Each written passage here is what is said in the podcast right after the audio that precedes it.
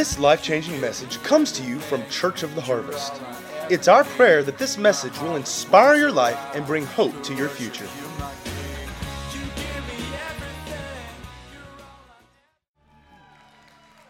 Who's enjoying our Summer at the Movie series? First, I want to welcome back our youth who are at youth camp this weekend. Did y'all have a good time? I was not there this year. Dead gum. Sure missed it. Maybe next time I'll go and stay up all night and s- sleep in a room full of boys with foul smells and whatever else. Summer at the movies. Well, we've had a lot of folks turn out on Wednesday night to watch our movies. How many of you came and enjoyed the movie Lion last week? Wasn't that good? Each week we've had 80 to 90 people out here on Wednesday night watching the movie with us, and we've had a great time. What did we watch week one? Greatest Showman. Week two? Hidden Figures, and then last week was Lion. And we have done three movies based on true stories, and we're going to change things up. We're going to go fiction this time. And some of you will be happy, and some of you will be like, what? But that's all right. But I thought we would start off the summer doing, doing something fun and talking about movies. I don't know, many of us love movies. I'm a movie buff. I love movies. And I learned so much from movies. God speaks to me through so much through movies that maybe didn't have anything to do with God, may have been written by an atheist. But how many of you know if our ears are open as believers, God's going to speak to us? So, we're uh, going into a new movie today, and um, as I have mentioned each week, let me mention to those watching online, we do have a, we do have a handful of people watching online this morning. And uh, sorry again, but again, we cannot stream the clips, the movie clips, uh, over the internet. So uh, you will, um, the camera will stay right here and you will hear the audio, but you will not see the video because of uh, copyright and licensing issues in that. So, um, how many of you are ready? How many of you actually voted online, get, tried to guess what movie it was this week? Okay, uh, it was quite a few. I know uh, Jerry won last week. He, he picked the movie Lion. And so, y'all ready for something different? Let's hit it, Miss Kim.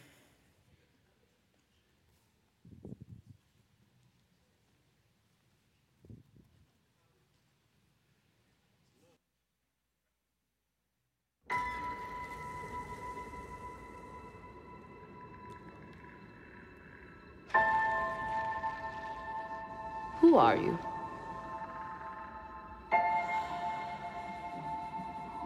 I'm no one.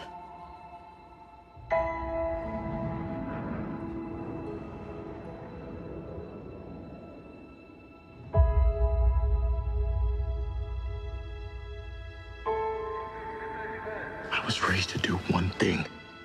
But I've got nothing to fight for.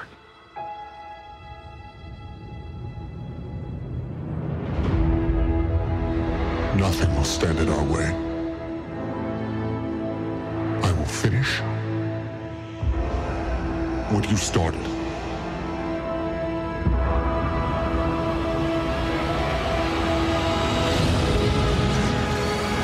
There are stories about what happened.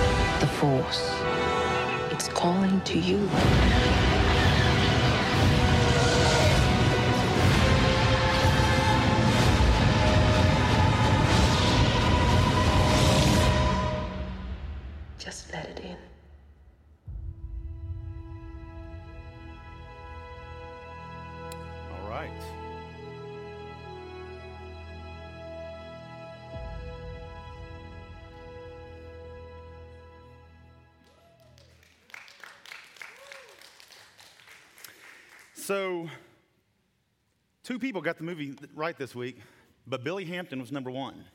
He got it first. And let me mention, he was the very first guess, the very first person. So there's a $25 gift card to Malco Theaters. and actually, Missy was the other one. Missy got it. So, uh, so I, I, I, know when I, I my our clue this week on Facebook was a J.J. Abrams film that narrowed it down to about 30, and some of you were like, "Gosh, that many? How are we supposed to pick?" It's like somebody will get it. It's all right, and it was the very first one. So, how many of you would say that you are a Star Wars fan? Okay, all right. How many of you are closet Star Wars fans? you really do kind of like it, but you don't want to be the nerd. I grew up. Um, my dad grew up watching the, the, Star Trek, well, what, two years of, of Star Trek back in the 1950s. And he, he loved that, and he got me watching the reruns, and I got all into sci fi and, and, um, and Star Wars. Uh, man, I, I bought into to Star Wars. Star Wars Episode 7, The Force Awakens, y'all know that there were, there were six films, right? The original three films, you know, George Lucas did starting in 1977, which were episode four, five, and six. Went back and, and did uh, episodes one, two, and three. Uh, this is the first one that he was not involved in. And it was uh, released December 18th of 2015, made a record-breaking $57 million from the Thursday night preview alone. It sold close to 110 million tickets in North America, the most tickets sold by any film in North America since Titanic in 1997. Now, this movie was highly anticipated because um, all of us who grew up watching Star Wars in the 70s and 80s know that this film t- picked up where uh, the first of the original three films left off. It left off, it picked up where Return of the Jedi left off. We know that Luke had helped take down the Empire. And so everybody's wondering what in the world happened to, to Luke and Leia and Han and all these. What ha- so this is the first time this story was actually written. So it was highly anticipated. And you want to know how I know? Go ahead and put up the first picture there, um, Kim. I think that was 1980. Empire Strikes Back had just come back out, and I was a Master Yoda fan. Show the next picture. There, and with my, with my mask on. I didn't have to search very far. And go ahead and show the last one. This was Christmas of that same year, me and my cousin Wesley, and we got we got uh, snow speeders. If y'all remember those from Empire Strikes Back, we got snow speeders and, and those little guns lit up on the front, and you could put Luke down right in the cockpit, and it was awesome. It was awesome. I, I wish I still had them because they are worth money today. Those original Star Wars toys that I have buried in yards all over the Memphis area, man, they'd be worth a ton today. Anyway, um, so my kids are now Star Wars fans, all of them. We always go opening weekend whenever a Star Wars movie comes out and, uh, and go see the, the latest one. But I want to, before I get into the message, really, I, I need to set this up for you because there's some of you who are not um, who are not big Star Wars fans. But everybody knows who Luke Skywalker is, right? Regardless of whether you are really a Star Wars fan or not, you've at least heard of Luke. Luke is the key figure in those original three films. And how many of you know at the beginning of a Star Wars movie, it says Lucasfilms, and then it comes up with the Star Wars thing, and it starts what they call the crawl up the screen that gives you the synopsis of the movie, right? And so, in that crawl at the beginning of this movie, it tells us that Luke Skywalker has vanished, and in his absence, this new organization called the First Order has risen from the ashes of the Empire. And the First Order will not rest until Luke, who's the last of the Jedi Knights, has been destroyed. And then, with the support of the Republic, we know in the old movies that was the rebels. With the support of the Republic, uh, General Leia, we know who Princess Leia is, right? She's now General of the Republic. Um, she leads the resistance and she's desperate to find her brother Luke because he's disappeared and gain his help in restoring peace and justice to the galaxy. Leia's been sent, has sent her most daring pilot on a secret mission to the planet of Jakku, where an old ally has discovered a clue to Luke's whereabouts. So, in this movie, I was thinking, Firstly, why is, it, why is everybody searching for Luke? Luke's old now. His hero days are long past.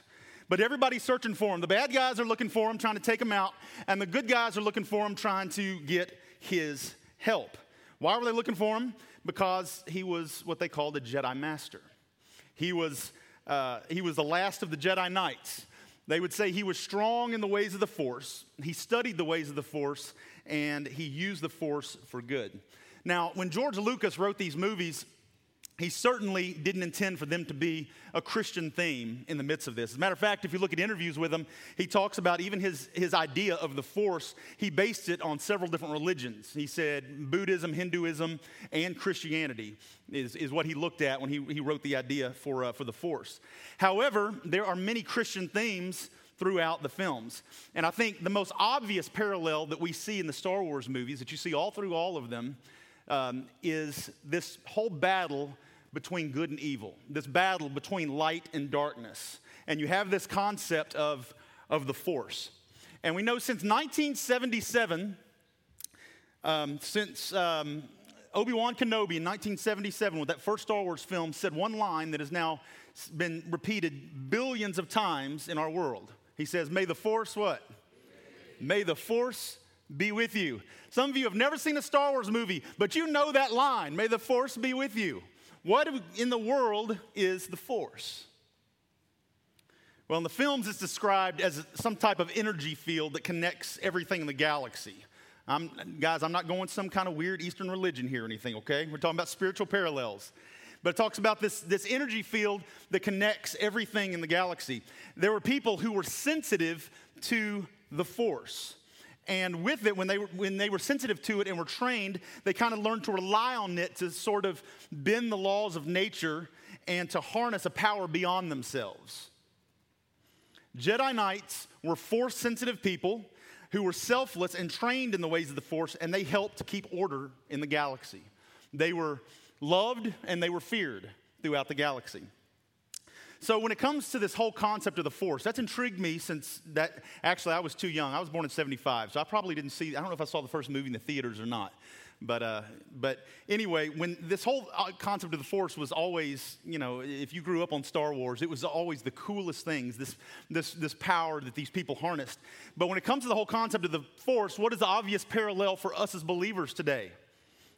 Obviously, it's the Spirit of God, it's the Holy Spirit in our lives, right? As Christians, it's the Holy Spirit that leads us and guides us. When in the Star Wars movies, you see the Force. Jedi Knights were led and guided by the Force. As we surrender to Jesus, he, and as we surrender to the Holy Spirit, He uses us to draw others out of darkness and into the light, to bring us back to the source of all creation, which is the Creator, right? So I'm going to talk for a few minutes about this struggle between good and evil and darkness and light and what it looks like for the believer. And really, I'll tell you, out of the last few messages, this was probably the most difficult because it was really, um, I think it's so relevant today and where we are in the church today. Uh, people don't realize that's actually, I'm, I'm calling this, this message, Don't Be Seduced. I think there's a lot of seduction today. I think there's a lot of seduction within the church today. I think there's a lot of deception. And I think that we've really got to get a hold of this. And this just became way too big for me, and I had to rein it in. And I, I, I may have to do a series soon and, and talk about this some. But the kind of the key scripture we're going to follow here is John 1 5. And you did get a note sheet you can follow along with. It was in your service guide. You can also follow along on the YouVersion on the Bible app that's on your, your iPhone or Android devices. The notes are in there if you go under events. But John 1 5 from the English Standard Version says, The light shines in the darkness, and the darkness has not overcome it. The light shines in the darkness, and the darkness has not overcome it. Don't be seduced. I'm going to give you, just as I have the last few weeks, I'm going to give you three points, and we're going to watch three clips, and then y'all can come out Wednesday and watch the, watch the whole movie, uh, as a Star Wars movie should be watched on the big screen with big sound. So the, so the three points, start, starting with number one for today, talking about light and darkness. Number one, being a follower of Jesus means walking in the light. There's no other way to it. Being a follower of Jesus means you walk in the light. 1 John 1 5 says, This is the message we have heard from him and proclaimed to you that God is light and in him there is no darkness. So that's what I want to establish first. First of all, first off, we've got to understand that God is light. It's not that he likes the light. It's not that he likes to live in the light. It's not that he likes to lay out in the light. He is the light. He is light. Does this make sense? And we're going to kind of come back to that in a minute. But what's one thing that cannot be present in the light? Darkness. That's going to be key. But what I'm going to do is I'm going to jump right in and we're going to look at, um, we're going to watch the first clip here right quick. So go ahead and go ahead and hit that.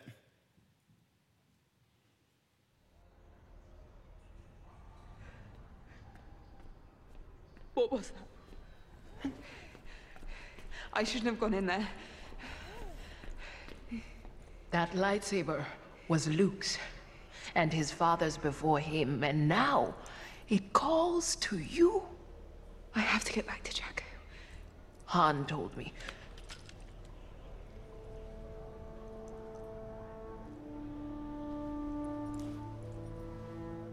Dear child, I see your eyes. You already know the truth. Whomever you're waiting for on Jakku, they're never coming back.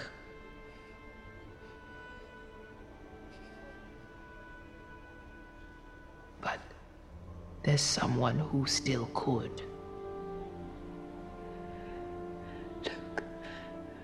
The belonging you seek is not behind you, it is ahead. I am no Jedi, but I know the Force. It moves through and surrounds every living thing. Close your eyes. Feel it. The light. It's always been there. It will guide you. The saber. Take it. I love that line. The belonging you seek is not behind you, it's ahead. Close your eyes and feel it, the light, it's always been there. And hey, sorry again about the lights. We're still getting that fixed. Um, this whole thing, you know, people say to me, well, how do I know that God is real? God's never spoken to me. I, have never felt God before. Let me say, you, you've probably never really tried. I, have I've talked to people before who are, who are coming up and they're, they're praying to receive something from God. They're desperate to receive something. But how many of you know that you can get so desperate and you're trying so hard that you completely miss what's right in front of you?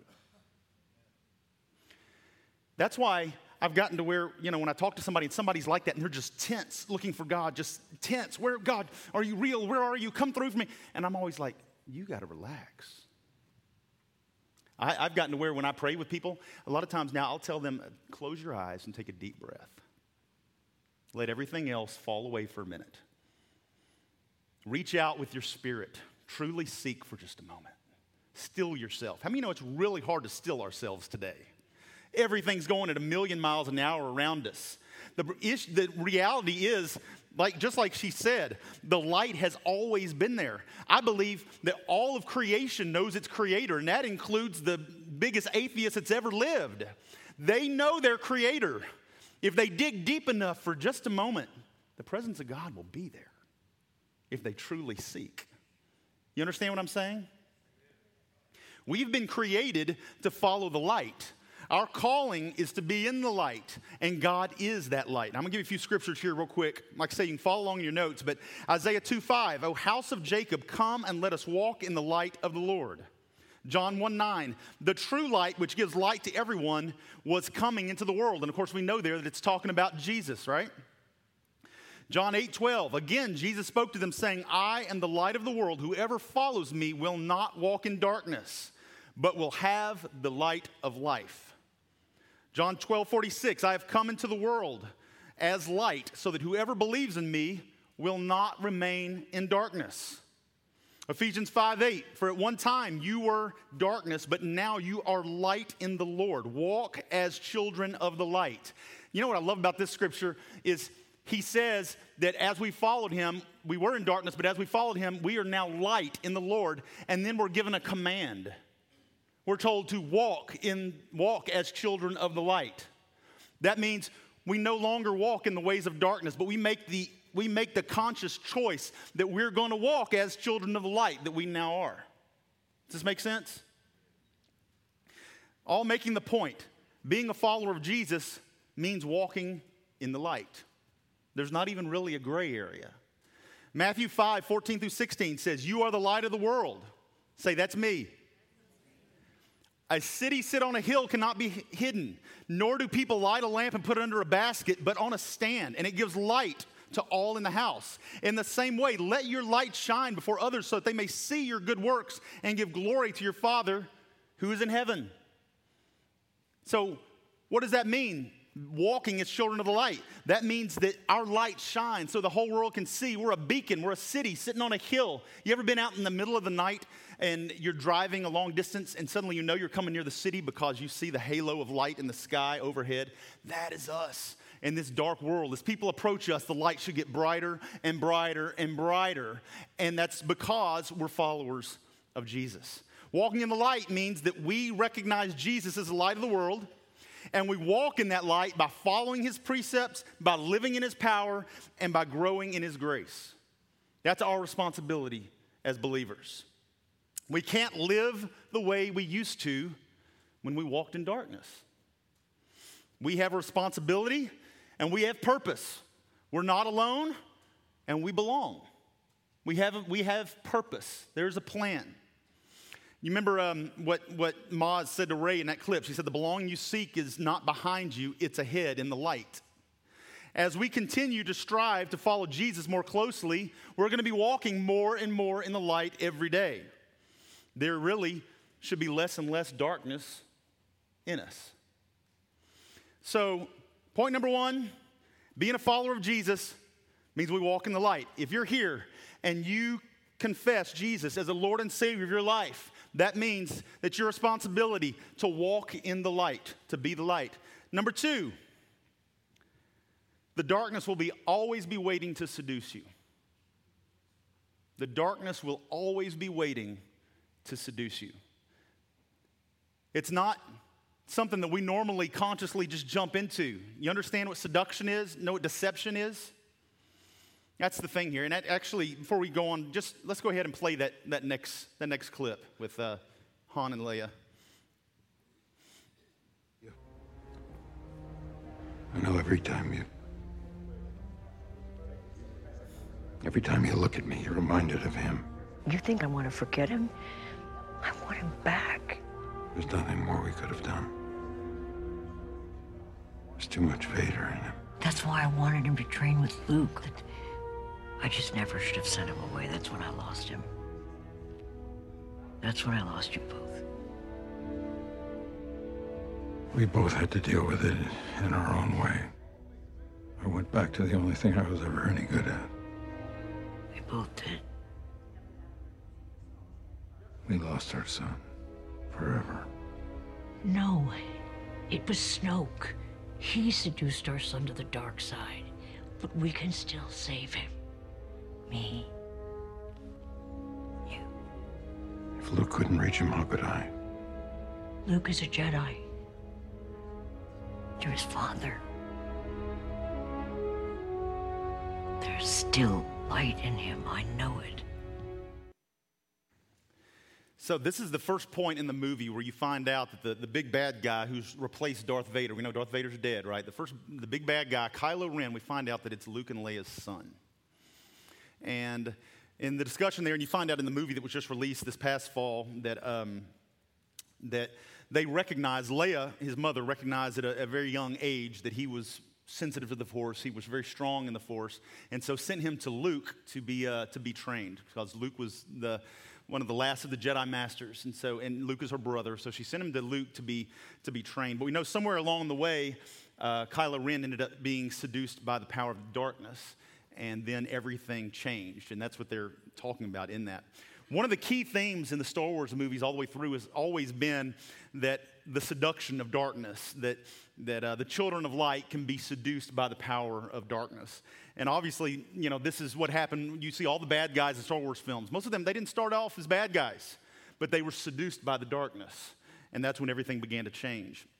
But you also see through the movies all these good guys even the Jedi Knights are always having to resist the darkness because it it's always there tempting them and trying to draw them uh, into the darkness. And we know that in, from the movies, some of you may remember, but we all, all know that, that Luke's father was Darth Vader, right? But before he was Darth Vader, he was Anakin Skywalker. And Anakin Skywalker was trained to be a Jedi Knight, but he was seduced to the darkness really by pride and uh, went on to do unspeakable evils. But if we jump back, you know, we look at the Bible, this is a common theme all through the Bible. We see the same thing from the very beginning of time. If you look at, start in the third chapter of your Bible sitting there, we see seduction by darkness. Adam and Eve, they're given everything, created in the image of God, given everything they would ever need. They were blessed. They walked and talked with God. And what happened? They were seduced. They were seduced by selfishness. We, you go all the way through the Bible, and there's so many cases, so many, so many um, different examples. I was thinking of, uh, you know, I was thinking of Samson, so powerful by the Spirit of God, but he was seduced by the power of darkness. You think about Saul. Saul was appointed to be the very first king of Israel, and he was appointed by God, right? And he was seduced by the darkness. You go to David, a man after God's own heart. He was seduced by the darkness. look at his son Solomon. I remember learning about Solomon as a kid. You know, in children's church, they teach you about the wisdom of Solomon. They never tell you about how his life ended up. Boy, that's sad. Actually, we'll look at it real quick. Uh, I think it's in your notes. I'm not sure. 1 Kings 11, 4 through 6 says, For when Solomon was old, his wives turned his heart away after other gods and his heart was not, whole, was not wholly true to the Lord his God, so was the heart of David his father. For Solomon went after Ashtoreth, the goddess of the Sidonians, and Milcom, the abomination of the Ammonites. So Solomon did what was evil in the sight of the Lord and did not wholly follow the Lord, so as David his father had done. Solomon, Solomon was seduced by women. It's his weakness. As matter of fact, we know if you look at it, if you look at the story, uh, he married contrary to the will of God. God had said not to marry, for them to marry foreign women who, who worshiped other gods. And he most certainly did. And it turned his heart away from God. He was seduced by the darkness. I was thinking, you know, we've even got some of the disciples of Jesus we look at. You know, I, I, I got to believe that early on that Judas, man, he loved Jesus. He followed Jesus. He was there with him for, you know, several years. But he was seduced by the darkness and ends up betraying him, right? You go into Pete, you look at Peter, seduced by fear into denying the Messiah three times. This isn't anything new, right? The darkness is always there waiting to seduce us. What exactly is the seduction? Well, you find it in 2 Corinthians 11 14. It says, And no wonder, for even Satan disguises himself as an angel of light. Have you know when darkness comes and seduces us, it always looks good. It always looks good. And I read, I don't know where I found this line, but I thought this was awesome. It says, Darkness gets us to focus on the rewards of the immediate without weighing the consequences of the long term. Darkness gets us to focus on the rewards of the immediate without weighing the consequences of the long term. We always have a good reason for why this is a good idea right? And usually we replay those excuses over and over again because we know it's a bad idea, right? But we can convince anybody around us why this is a good choice to make when we know down deep it's probably not. Think, I was thinking about Adam and Eve again in the garden. Think about what they would have said in that moment if they lived today. Well, God said we weren't supposed to eat of the tree, but look how good that fruit looks. See how much there is? I, probably nobody even noticed. When he said don't eat of it, he meant on a regular basis, right? We're not to make meals of it, but you know, but he probably don't even care if we take just one. I mean, I know what he said, but right? It's only a piece of fruit. There's plenty more. What's the big deal? Plus, the serpent said we would be like God. Let's just let's just try it. We'll, we'll, we'll do it and ask forgiveness later, right? I was thinking about how often we do this exact same thing in life. You know, it's funny because we can look at Adam and Eve and we can be like, how stupid were they? Just don't eat the fruit. Eat from one of the other 15 million trees in the garden. Just don't eat the fruit. They messed it up for all of us.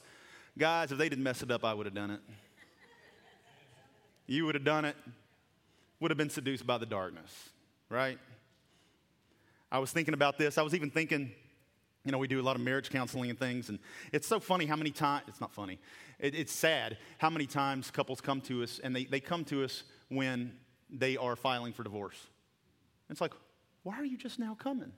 Well, number one, they're trying to hide it, because many times, more, I believe, more often than not, there's not just biblical reason for what they're doing. There's not adultery, there's not abuse.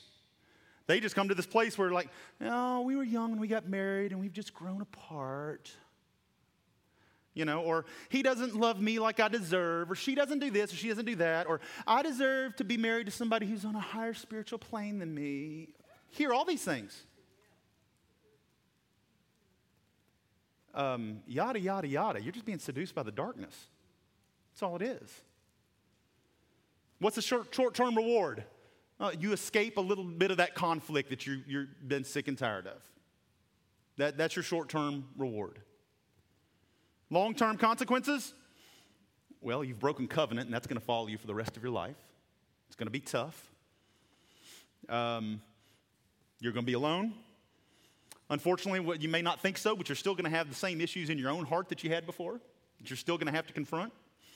Uh, your children are now twice as likely to walk in your path. It's looking at the immediate, the rewards of the immediate, instead of stopping and looking at the long term. Many people are seduced by darkness, toward the darkness, because of relationships. And that's why 2 Corinthians 6.14 says, don't be unequally yoked together with unbelievers. Solomon was told this.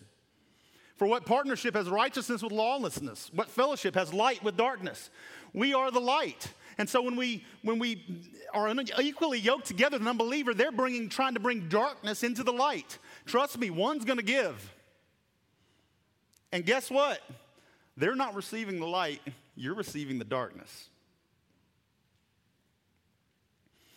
Are you walking in unforgiveness? Holding bitterness against somebody? Well, 1 John 2:11 says, "Whoever hates his brother is in the darkness and walks in the darkness." And he doesn't know where he's going because the darkness has blinded his eyes. Guys, we are blinded by the darkness all the time. We're seduced. We've got to learn to be on guard. When we're seduced by the darkness, and, and look, when we begin to take steps, we take even one step toward the darkness, it becomes a very slippery slope, doesn't it? Because of our social climate today, the social climate of our culture, are you finding yourself getting angry at people with certain views? Are you buying into all that bad mouthing and name calling uh, because of what you consider to be righteous? Being seduced by the darkness. I've heard people say it. Well, I, I have, I, I, have to fight for what is right. I'm not name calling, I'm, calling I'm, I'm just speaking the truth. What's the world coming to? This is so ridiculous. Guys, don't be seduced by the darkness. We got to remember that Ephesians 6:12 says we don't wrestle against flesh and blood. But against the rulers, against the authorities, against the cosmic powers over this present darkness, against the spiritual forces of evil in heavenly places. We aren't of this world. We don't war in the physical. Earth is not the place that we fight.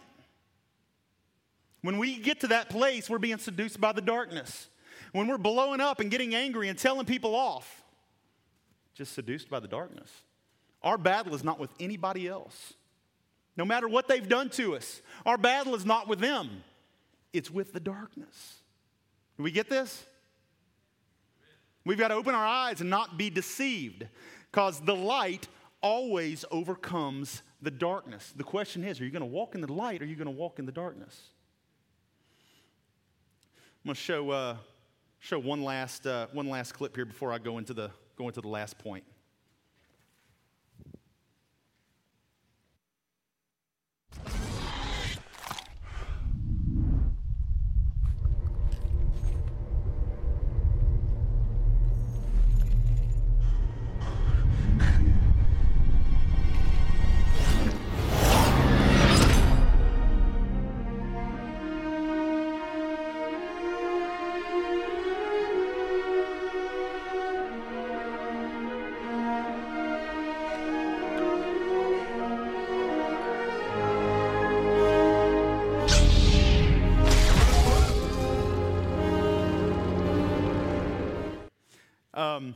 That was actually who you saw in there. That was Kylo Ren, who had been turned to the dark side, and he's reaching out for Luke's for Luke's lightsaber, and you saw that uh, it flew into into Rey's hand.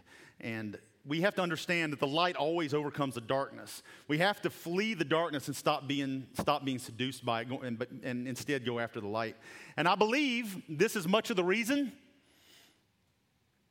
the church of Jesus today is so defeated and pitiful because we have opened the door to so much darkness. We've made excuses for it. You know, I think that we've been seduced to the point that we've bought into a lie, and as the church, I think many of us, we don't even know who we are anymore. Back to Ephesians 5 8, we read a minute ago. For at one time you were darkness, but now you are light in the Lord. Walk as children of the light. This is a decision that we make. Which brings me to my last point, number three. Repentance is the path to the light. Guys, this is something we don't talk about nearly enough in the church today. Repentance is the path to the light. Man, we hate the word repentance. But let me tell you, the fact that God gave us the ability to repent should put a smile on our faces. It's a gift of God. 1 John 1 5 again. The message we have heard from him and proclaimed to you that God is light and in him is no darkness. So let me reemphasize my point from the beginning again. Understanding, once again, that God is light, right? It's not that he loves the light or chooses to live in the light. He is the light. And the one thing that can't be present in the light is darkness. So let me take you to Revelation 3:16 real quick. It says, "So because you are lukewarm and neither hot or cold, I will spit you out of my mouth." Well, I don't know about y'all, but that is a scary scripture to me. That's one that should make us tremble a little bit, should make us look at our lives. What's going on in this passage? What's really happening is we're trying to hold on to the darkness within us while walking into the light. Why does God reject those walking in darkness? I mean, many people going to hell, right? Why does God reject those walking in darkness? My personal belief is that the way we look at this as light and dark, this is more a law of nature. It's, it's more a law of God than it is a conscious decision where He's like, I, I don't think that when we get to heaven at judgment, He's going to be like, oh, let me weigh this out for a minute. What did you, oh, you did do that good thing. That's right. Mm. I don't believe there, He's going to be doing this whole thing. I don't believe there's going to be any negotiation. I don't believe it's going to be anything like that. What happens when darkness is brought into the light? It's expelled. I believe we live this life in darkness and we stand before Him on Judgment Day. We, we will be absolutely expelled from the light because there's no place for light in darkness. There's going to be no negotiation. It's a law. If there's a shadow right here and I shine a bright light on it, that shadow is gone instantly. It's gone. There's no negotiating between the darkness and the light. Please, can I stick around? Uh, do I have to completely go away? I'm all, you know, I'm, no, no, it's gone. When we're pursuing the light, that I, I, we are to be pursuing the light. What is the path to the light? The path to the light is repentance. And that's what we've got to do when we receive Christ, but that's something that we don't ever emphasize. Luke 13, 3 says, No, I tell you, but unless you repent, you will all likewise perish. Acts 3:19 says, "Repent therefore and turn again that your sins may be blotted out." That's one of those if then statements. If we repent, then our sins will be forgiven.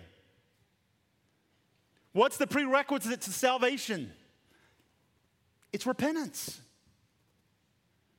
What is repentance? The Greek word translated repentance in the New Testament means to change one's way of life as a result of a complete change of thought and attitude with regard to sin and righteousness.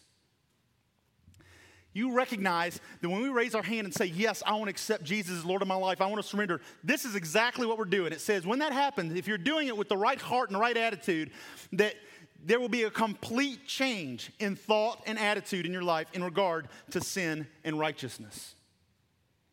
Three times Ezekiel said to the children of Israel in, in Ezekiel 14, 6, Therefore say to the people of Israel, this is God, he says that this is what the sovereign Lord says Repent, turn from your idols, renounce all your de- detestable practices. Turn from the darkness so that you can be received into the light.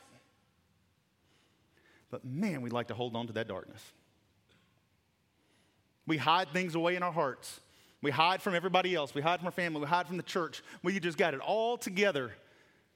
But we got this darkness that we're hiding.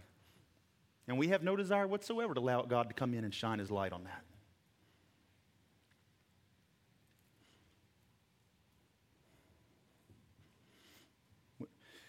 Um, Ephesians 5:11 says, "Take no part in the unfruitful works of darkness, but instead expose them." Guys, this means that we don't expose, I mean, I'm sorry, that we don't hide the darkness, not even within ourselves. You look at the Psalms, look at David as he's crying out to God to bring correction to his heart. If we're surrendered to Jesus, then we're willing to do whatever it takes to turn from darkness into the light. People say, well, you know, I, I, it's nobody else's business what I'm going through. I, I don't share my business with anybody. Let me tell you what, you're being seduced by the darkness. If your heart is truly after God, you're going to have a desire to have those things exposed in the light of God. I know it's hard, but you're going to have that desire because you want to walk in the light. It's going to eat you up inside the things that you're walking out that you know are contrary to God's will um, the best thing we can ever do is to be honest, to repent, to expose the things in our hearts, to turn from it, to get direction and accountability, to let somebody close to the Lord give us advice and counsel and direction and, and correction. 1 John 1 17, 1 7 says, But if we walk in the light as he is in the light, we have fellowship with one another, and the, and the blood of Jesus, his son, cleanses us from all sin. This is saying, but if we walk in the light, this is when we repent of our sins and we follow Jesus. If we walk in the light, we have fellowship with one another. I believe this simply means that because we have turned from the darkness into the light, we can now be received into the kingdom of God. Each one of us, all together, as part of God's family. And it says, then the blood of then the blood of Jesus covers, cleanses our sins. Because I don't, I don't mean to be heavy. My, my problem is what really has been bugging me for a while is I believe there are many people, many people out there today that call themselves Christians, and they have never repented of their sins and turned to God. I think it's been one of the biggest mistakes uh, of the church in the last 20, 25 years. We haven't talked enough about repentance, and these people have no intention of changing. I, I prayed the prayer. I received Jesus. I go to church once a month. What? Have never made a change in their life and turned from God. And let me tell you, that is, that is a, I'm not going to make a call on where you're at. God is just, but I would say I, I am fearful for those people out there. Many people walk into church and they pray a prayer of surrender to Jesus. They got their get out of hell free card, but leave the church exactly as they came. They walk out. And trust me, they're not going to receive correction. What do you mean I can't live with my girlfriend anymore? What do you mean I got to quit cheating? What do you mean I got to quit abusing? What do you mean I got to quit? I got to quit. I got to quit. No, no, no, no, no. If you've surrendered to Jesus, then the desire of your heart is to please Him and to honor Him. And you're to begin to pursue that and you're to begin to make change. But the problem is, people have no intention of changing today because their heart isn't surrendered to God.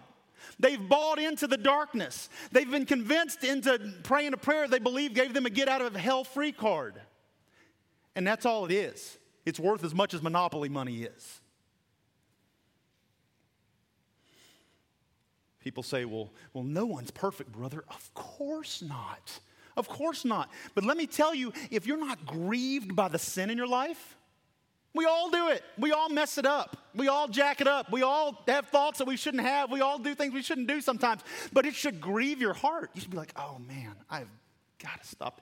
If you're not willing to begin to make steps toward it, I would stop and ask you, is your heart surrendered to Him? Because you're being seduced by the darkness when you think, I'm okay, I prayed a prayer, I'm good. That's seduced by the darkness.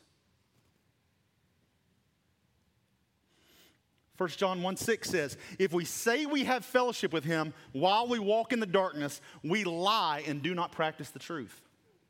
John 3:19 says, and this is judgment. Everybody, everybody, everybody, everybody sees the judgment as this scary moment where we come and we stand before God, right? What's he gonna say? What's he gonna say? This is actually who is judged and what happens. The, here's, and this is judgment that the light is coming to the world, that's Jesus, and people love the darkness rather than the light because their works were evil. They're gonna have a scary day when they stand there for judgment. They loved the darkness rather than the light, and their works were evil. We cannot follow God in word only. I mean, go but If you're witnessing to people, you can't go up and ask them, "Hey, are you a Christian?" They're gonna be like, "Oh yeah, I believe in God, man. Yeah, yeah." Everybody, it's something I read. Something like 80 some percent of Americans claim to be Christian. Oh yeah. Well, how do you know you're say? Uh, I, I went to church with my grandma growing up. I was baptized in Lutheran church when I was, you know, four. I, you know, uh, don't have a clue. Don't have a clue. We can't follow God in word only. We got to follow Him in deed. Well, people say, well, we're not saved by works. Of course, we're not saved by works. We aren't saved because we do good. We do good because we're saved. The doing good is the evidence that our heart was truly surrendered to God. We made that decision. We're willing to turn from our ways. We're willing to make changes. We're willing to admit that I'm imperfect, but I'm following Jesus and I'm trying hard to do things His way. Guys, people should be able to see the light of God in our life. They should know that something's different about us because of the works, because of the words that come out of our mouth, and because of our attitudes, and because of our reactions to situations. People should know that something's different. We should be responding differently than they should. Again, doesn't mean we got it all together, but we're trying. We're going after it. 1 Peter 2 9 says, But you are a chosen race, a royal priesthood, a holy nation, a people for his own possession, that you may proclaim the excellence of him who called you out of darkness and into his marvelous light. Say, That's me. Matthew 5 16 says, In the same way, let your light shine before others, so that they may see your good, what? Works, and give glory to your Father in heaven. People say, Well, God knows my heart. Nobody around you knows your heart. Everybody says here that they may see your good works and give glory to the Father. It's by the things that come out of us. What is our life producing? What would the people around us think? I had somebody come up to me at high school. I showed up, I think, for See You at the Pole or something one year. And somebody, a girl, looked at me and goes, Oh, I didn't know you were a Christian. And I was like, Man, that's just like, I'm not a good follower of Jesus. Nobody knows I'm a Christian. But really, that should grieve our hearts if somebody says that. Our world is getting, getting dark, but in the darkness, the light shines even brighter. We are to be shining beacons, lighthouses, hope, lighthouses of hope that's pointing to Jesus, that city on a hill at night that's shining, and everything's attracted to it, right? I, don't know how many of you are getting sick of it like I am, but man, my, my porch light bulbs are just covered in bugs this time of year. Not that I'm calling everybody outside the church bugs, but, but they should be attracted to the light. The light in you, if you have surrendered your life to Jesus. We pursue the light and we don't give any room to the seduction of darkness. I believe there's folks here today that are in darkness. I believe there's some of us that have been seduced by the darkness. And repentance is a gift. Each day that we wake up and take a breath is a gift. And I would say that today is your day. You know what's, if you go back and you study all the great revivals through history of the church, you know what they started with? They started with repentance. People fell on their face before God and repented, and revival would break out. The Spirit of God would move in a powerful way we don't have nearly enough repentance today. I invite you to examine your life. Are you walking more in the light or are you walking more in the darkness? You know, you can probably fool people around you, but you know where you're at. Let's stand together. I want the worship team to come up as we as we close service. But guys, I want you to truly, I, let, I just want everybody just to bow their heads, close their eyes for just a minute. And I, I truly want you to examine your heart for just a minute. And I'm going to ask our prayer partners to go ahead and come up on the sides, our, our elders to come up. And they're, they're going to be over here on the sides by the steps on either side of the stage. And with every eye closed, guys, if I cannot stress to you the importance of repentance my first thing to you if you're here and you recognize that your life is not surrendered to Jesus, look, you know, you know. I ask people sometimes, is, are you following Jesus? Have you, have you surrendered? How's your relationship with the Lord? Like, oh, it's, it's good, I think. No, no, no, no, no. You know. You know down deep inside. Is your heart surrendered to Him? Have you made the choice to walk, at least begin to walk out of the darkness and into His marvelous light? Have you begun to put the past aside, recognizing that the belonging that you seek is ahead and not behind? Have you opened up yourself to the, to the, the fact that you can't keep living the same way that you did?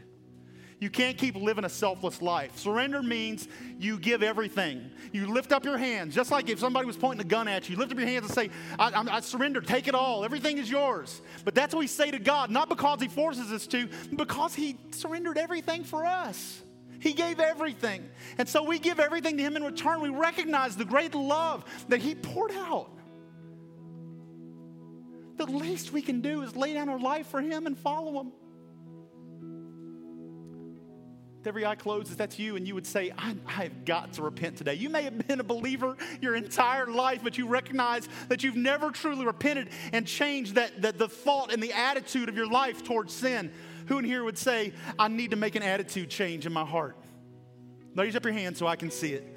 Who would say, I need to make that attitude change? Yeah. Who else would say, I need to repent? I have got to change some ways. I've got to surrender more fully. I've got to turn more wholly to God. I'm tired of living the way I did. I'm tired of being defeated and pitiful. I'm going to recognize who I am and who I serve. Anybody else?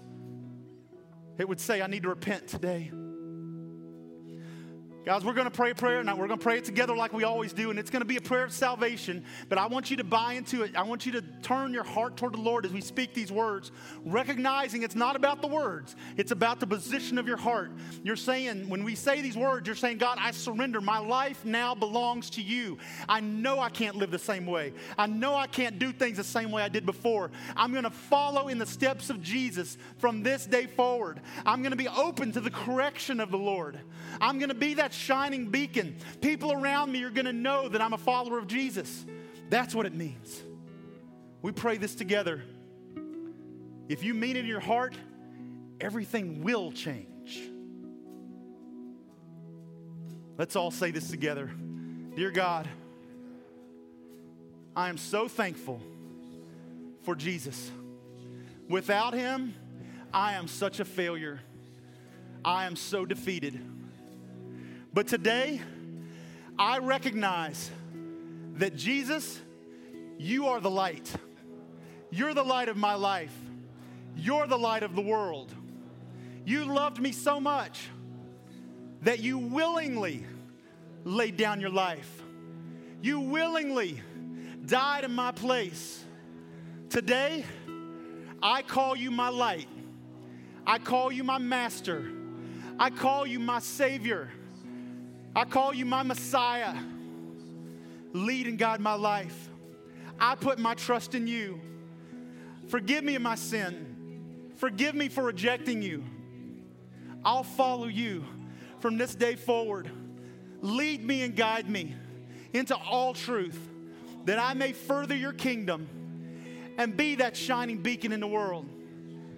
Holy Spirit, fill me, empower me to be everything that you've called me to be. I thank you for loving me. In Jesus' name.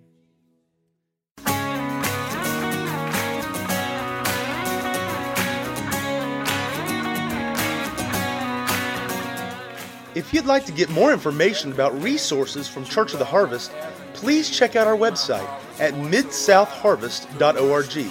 You may also contact us by phone at 662 890 1573 or toll free at 866 383 8277.